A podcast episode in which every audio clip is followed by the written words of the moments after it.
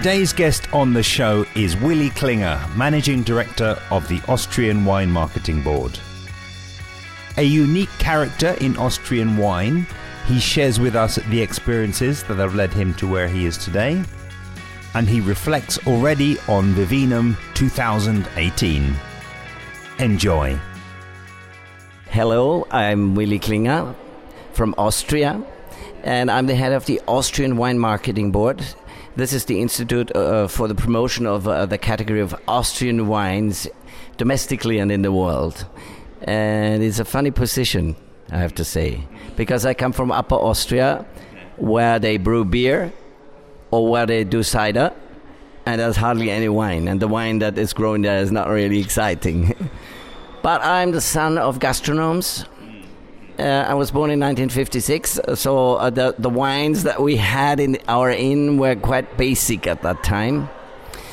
But my mom was a, fa- a fantastic cook. She still is. She's 84. We even have a cookbook that we made together with the really good Austrian recipes. So I grew up somewhat not as a gourmet, but as somebody who had an innate wish of eating good things, and also, yeah, the first uh, desire for beer. and my father was always proud of uh, how he poured the beer, you know, with his hat of, of, of a foam and had to be a seven minute pils and things like that. So we already get a little awareness of quality in food and, and, and drinks. Uh, at 14, I, I, I, I, read a bartender's book uh, manual, uh, a thick book, and I wanted to know all the whiskeys and the cocktails. I didn't drink at that time, but I was so interested by the mixology. And this book had a little uh, section on wine in the back. It was a Swiss guy who had written this book and there were the classifications of Bordeaux and Burgundy, and I said, "Wow, this shit is complicated. It is much too complicated for me. I will never be interested in wine." I thought. And then I uh, finished my, my school maturity exam, uh, and I didn't know exactly what to study. I was a very good uh, uh pupil in school, but uh, then you you don't know what to do. So I studied economy in Linz, which is the capital of Upper Austria and it was quite boring, a foggy city, you know, an industrial city, and uh, at that time, not really much going on. It's much better today. And my friends all were sitting in Salzburg, which is the city of Mozart, and this is tot- a totally different kind of city, and they were studying French. So I had a very good French teacher in boarding school, and uh, so uh, at the end of the first semester economy, I switched to Salzburg this is very decisive for my life because I then studied Italian and French and traveling to these countries in the 70s where the Austrian gastronomic culture was rather basic. We didn't eat several courses. We would eat one substantial course and have a beer or a glass of wine. So I come to a family in France at the age of 17 or uh, in boarding school already. At 74 was my first time in Paris. I eat my first oyster, my first langoustine, my first quiche Lorraine. My f- I drank my first glass of champagne. Wow, this was a totally new culture for me. And I, I, I got really hooked. Really, I, I, I was the one in, in the whole class that was the most gastronomic. Uh, I interested, gastronomically interested. So I. I, bec- I become really interested in cooking uh, or in, in, in tasting and going to restaurants, in, t- in tasting wines. And we, we visited Burgundy with the school. I was in the first champagne cellar with the school. And then I studied French and Italian. We really, uh, I mean, I, I, I, I read books and studying Italian yeah, you go to an Italian restaurant and with the, with winemakers or and and you eat. He says, uh, "Cominciamo uh, uh, con un po' di prosciutto. We eat a little bit of prosciutto, and then we eat two ravioli. Yeah, two ravioli, and then you make us this a little bit and this, and then and then he goes off, and and you have seven, eight courses, and that's the way of eating, and I liked it. So I finished my studies of uh, Roman languages, uh, French and Italian.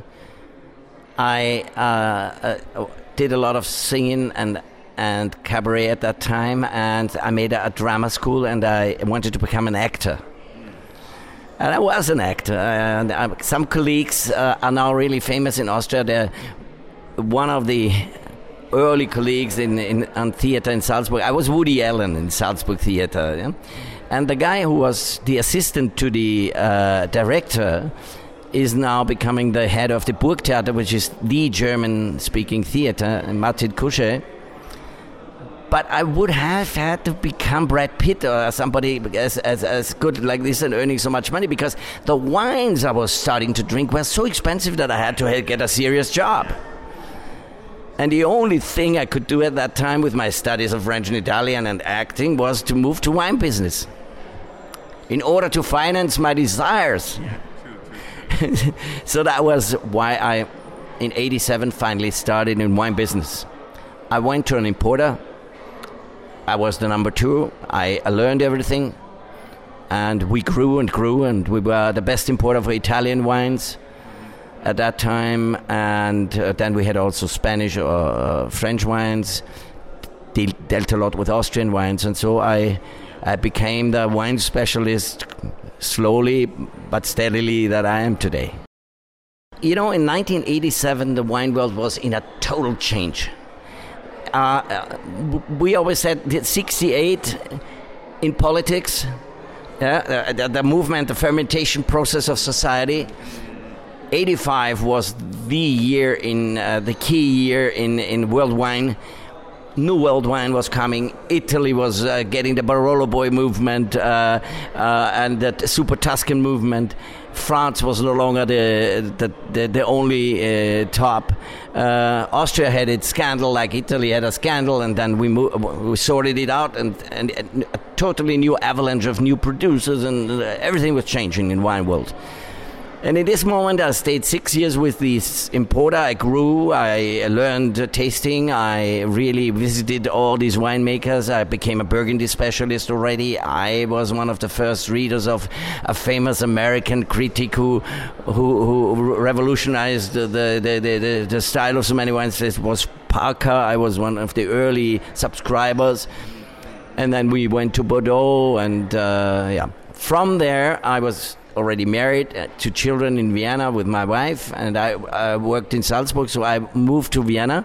And we set up a retail chain in Austria, Wein & Co., which is still the, the leading retail chain. And I was the founding general manager and uh, two years there were really hard work when I was offered the job of uh, the managing director of Domaine Wachau. So from retail and importing, I moved into production. So with my friend Fritz Miesbauer, who was the winemaker, and I was the uh, commercial, we um, started um, spreading the word of the wonder of Austrian wine and the Wachau and the Riesling and the Grüner Veltliner. And we, I went to America for the first time. I, we had this tasting on the World Trade Center, 108th floor, North Tower on Wild Blue. Uh, it was exciting for us to go out to first time in Hong Kong, Tokyo, incredible. And at the uh, Domaine Wachau, of course, we already saw the support of the Austrian Wine Marketing Board. Uh, the, the, my predecessors uh, uh, as general managers and the, the, their teams, we participated in these tastings abroad to get importers. Uh, Amsterdam, London, uh, IOD at that time already. Uh, you know, I mean, uh, we we really used the uh, support of the Austrian Wine Marketing Board, and I was always very collaborative, and they were supportive, so I knew exactly where they were. But then I had still an episode outside Austria because Angelo Gaja, uh, uh, whom I knew all the time, because Gaja was my importer of the wines of Domaine Wachau to Italy before I had been always with his importer to Austria, so he knew the guy and speaks Italian, he knows wine, and he had just built this new winery in Maremma, and then he kept calling me and said, "Really, I need somebody for the world, and unless you say no, I don't hire anybody else." So that was like a serene, you know, a, a Mephisto, you know. And at some point, I couldn't resist, and I said to Fritz Miesbauer after f- four and a half years, says, Fritz, you're going on with the Domaine Wachau, you know everything now. Uh, we, we restructured everything wonderfully, and I go to Gaja. And I went to Piedmont. For six years, I served as his export director. And I handed over this job to Gaia Gaja, his daughter, in 2006. And I was already appointed uh, the next uh, managing director of the Austrian Wine Marketing Board in Vienna. So I came home. Uh, I got this job. I was very uh, optimistic, but also it was challenging. Totally new situation. I couldn't sell anymore. I could only promote. Uh, umbrella marketing means so many people want something from you. You know, it's it, we have at that time we had 20,000 grape growers. If, if, if everyone only calls you once a year, you're dead. I mean, you have to be. It's it's nearly politics, you know. It's not party politics, but it's politics. It has to do with a lot of, uh, you know. You must be careful not to be favorable to uh, single uh, estates, uh, and I tried to build up a great team. My predecessor had already a great team, but I uh, made new structures. I delegated a little bit more than him. And so uh, I'm in the 11th year now. I think I have achieved something because I have such a great team that can do really big things on a very, very well organized basis. I think you have experienced it.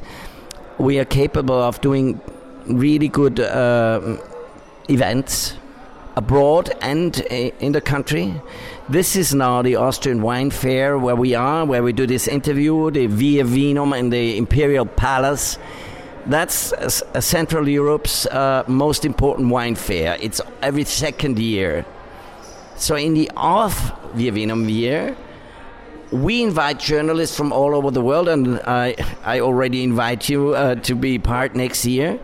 So we do selected trips to uh, through the wine country in mm, small groups. We, we're gonna be 170 people in total, but we have four or five different groups. So it's never a mass uh, uh, phenomenon. It's very well organized things, and then we merge together finally in Vienna. But um, we also go out of the country. We do trade fairs, ProWein Düsseldorf, as you know, is the, the, the most important nowadays. We uh, have been very supportive also to Vinexpo, uh, uh, also in Hong Kong. Different things. We organize shows on our own. We do master classes. Uh, we do uh, trade tastings. But I believe um, as the Austrian wine gets momentum not only in the German speaking world, but in America, UK, in the Benelux, in, in, in Scandinavia. Our duty is when the winemakers have enough structure in a market and there's enough importers so that they can work with their markets on their own, the bandwagon of Austrian Wine Marketing Board moves on to explore new territories. Because I have a strategic uh, mission a country like Austria, which is so fractioned, small scale family businesses, we cannot, uh, we cannot offer cheap wine. We cannot be in the very entry level. And you know, the UK is one of the most competitive. Only Germany is uh, is worse, you know, when the when the supermarkets really buy. Yes, they challenged. Uh, yeah, we, we, we, we cannot fulfill that so much. Although I must say, we have some reasonable presence in some supermarkets, also in the UK, but not at the very entry level. Yeah, it's. I think it starts at something like six ninety nine, seven uh, ninety nine. So this is the level where we could start. And this is uh, then, of course, a totally different setup some of my board often say to me, why don't you concentrate on a few key markets and then you penetrate them really? I say, not my job. Because to think that we have to do everything until the entry level to get the volume sold. I prefer selling our wine a little bit higher, still on a very good value, but not so much in this entry level low price. But then you need many markets. And you need to be on all good wine lists all over the world, even in Montevideo or in, in, in Sydney or in Moscow. We have to have Austrian wine on every good wine list even in Italy or in wine producing countries, there where the restaurant has a presence of international wines, not the trattoria in the Tuscany, uh, who has to have local wines. But, but there might be a wine bar of smart guys who, who, who, who offer the re- region also for, foreign wines, which is important. There must be some place also for these people to taste different wines also our winemakers have to not only drink always their wines. This was one of the worst things in my early uh, wine life when I saw that some winemakers were only drinking their wine. They never learned anything. The neighbor's wine was already in, not interesting for them anymore. Uh, when you see this young generation, the kids, you know, they're around here, this is impressive how interested they are in other cultures' wines, how much exchange is there. This is a dramatic change. And that means that we all have to travel around and try to. Because wine is a message. Wine is good wine with an identity and terroir. This, uh, as a message from the region, from the soil, from the climate, from the people where it's grown. This is a cultural like it's it's like a, a, a, how do you say a bottle in the in the sea that that arrives. It's it's it's a piece of culture that comes to somebody. A sender sends you a piece of culture, gives you a sip, and then you, if you if you get the message right, a whole a whole book opens. That's good wine, I think. That's what wine is about. And I love the cultural dimension of wine. This is the only way that we can protect wine as a product in the future because if we uh, think it's only an alcoholic beverage, you will be certain that uh, hygienism, as we call that, will target alcoholism and so. It's right, but we should use it the right way. It is a cultural uh, thing to pair it with the right food, to, to, to use it intelligently and not, not get drunk every day, you know? Being as we are currently sat in the middle of VieVinum 2018, and you've already presided over a number of these going uh, back into your date of joining uh, at the end of 2006, start of 2007. Um, are you able to give us a, a flavour, I guess, of the evolution of the fair, and even at this stage now, some reflections on the 2018 edition? Of course, there's a lot of change. First of all, it's the wine scene itself. There's so many more new interesting winemakers. Uh, the, the set of, uh, of uh, wineries in Austria that interested in, that are interested in export has doubled, I think, since that time. You know, and then uh, of course, we are also much further in the promotion of Austrian wine. There's much more knowledge about Austrian wine outside of the German speaking world. And then uh, the wine politics in Austria went on. New uh, specified regions coming with the DAC that we have. This is like the French AOP or the DOP in, in, in Italy.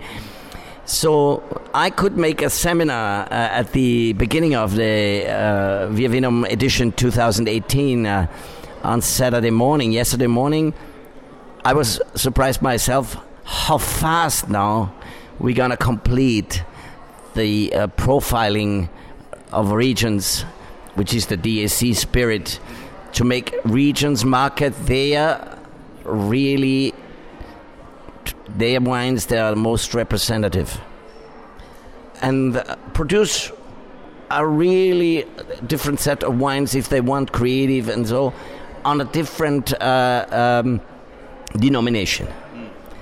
So the world was when I advertised this sem- seminar, I give you an update on what's going on in Austria. It was packed. I, I, really think we're in a decisive moment. There's so much interest from uh, all over the world on what's going on in this country, and we are sometimes perceived as a really, really the, the rising star, the small rising star. And uh, uh, to keep that momentum alive, you know, uh, over the years, it's uh, not uh, one steady state, I'm a rising star. It's an ongoing process to always keep the fire burning. There you create a new tradition. But as Gustav Mahler says, uh, tradition is not uh, the worshipping of the ashes, but the maintenance of the fire. And uh, that's my job with my team. So I think this VieVinum, for the first time, we have more than 1,000 international experts on our tickets so that we we have the press center here. They get a bag with all these informations. We uh, help them organize hotel and things like that. So I, I'm really, really astonished myself by the fact that now we're gonna build this ready. Because I gave so many interviews that yeah, but when is the next DSC coming? Why, why don't you have so many confusing systems coexisting? My dear friends, here's my message by two years, in two years' time, we will be ready with this. And then we have a consequently built, easy to explain Austrian system, a setup of regions and the wines they stand for. This is a major achievement. It's really something we worked hard for. And even the sparkling wine, uh, I feel very much. Uh, uh, in the same boat like the, the, the, the English. I had a dinner with Hugh Johnson on Friday. It was very nice because he has also a really overview. That's one of the great wine experts. And I said, and British Fizz, I said British. He said, "You mean English?" He's right. That I mean, let's be precise. They're doing some in, in Wales, I believe. But Yeah, yeah, uh, yes. Uh, he was reiterating that too. So I'm very, very. Uh, uh um, uh I, I, I, really appreciate uh, the, the the movement with British sparkling wine.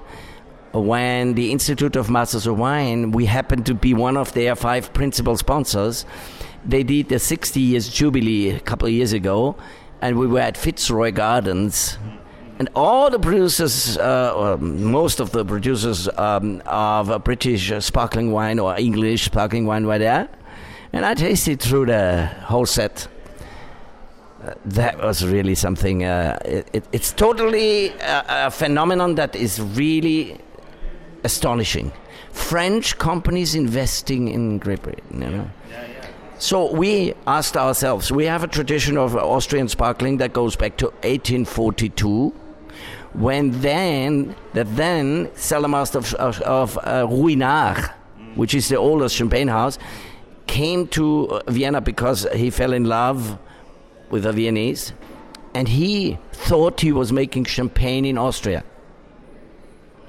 Of course, we know since 1918 or the treaties of 21 that we are not allowed to say that anymore, and the world should follow our example and not call uh, Champagne uh, Schramsberg, uh, California. They don't do it anymore.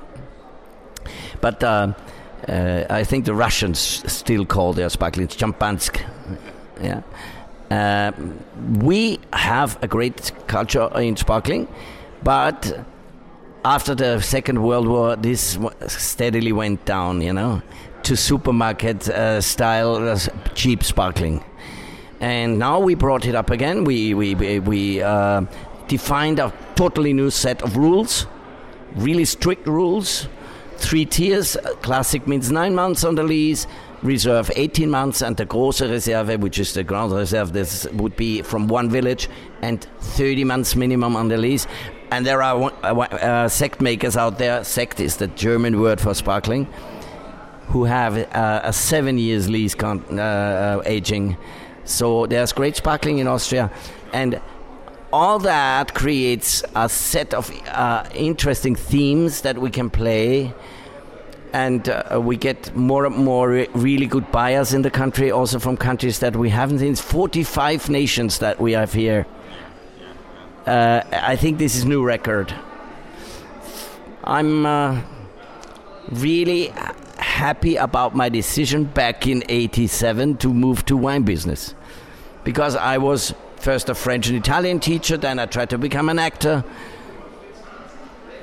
I could use all that for my uh, career in wine, and I can encourage all people and listeners if somebody has a real interest in wine or in food, you can think of making it your profession. It's a very fulfilling and satisfying business uh, because it has so many aspects. My only message and recommendation to all of you is if you go move to restaurant business or to wine business, go really with the fine wine, go really with the quality. It's much more rewarding, not only financially, but uh, it's much more rewarding for yourself to see it as a high level cultural sector. But then you will be happy working there. Thank you to Willy for appearing and sharing your story. As part of this series, I'll also be interviewing some of his team members he referred to in the interview. The website and social media for Austrian Wine are below and I'd love for you to follow me. I'm at Interpreting Wine on Instagram and Facebook, at Wine Podcast on Twitter, or email hello at interpretingwine.com. See you next time.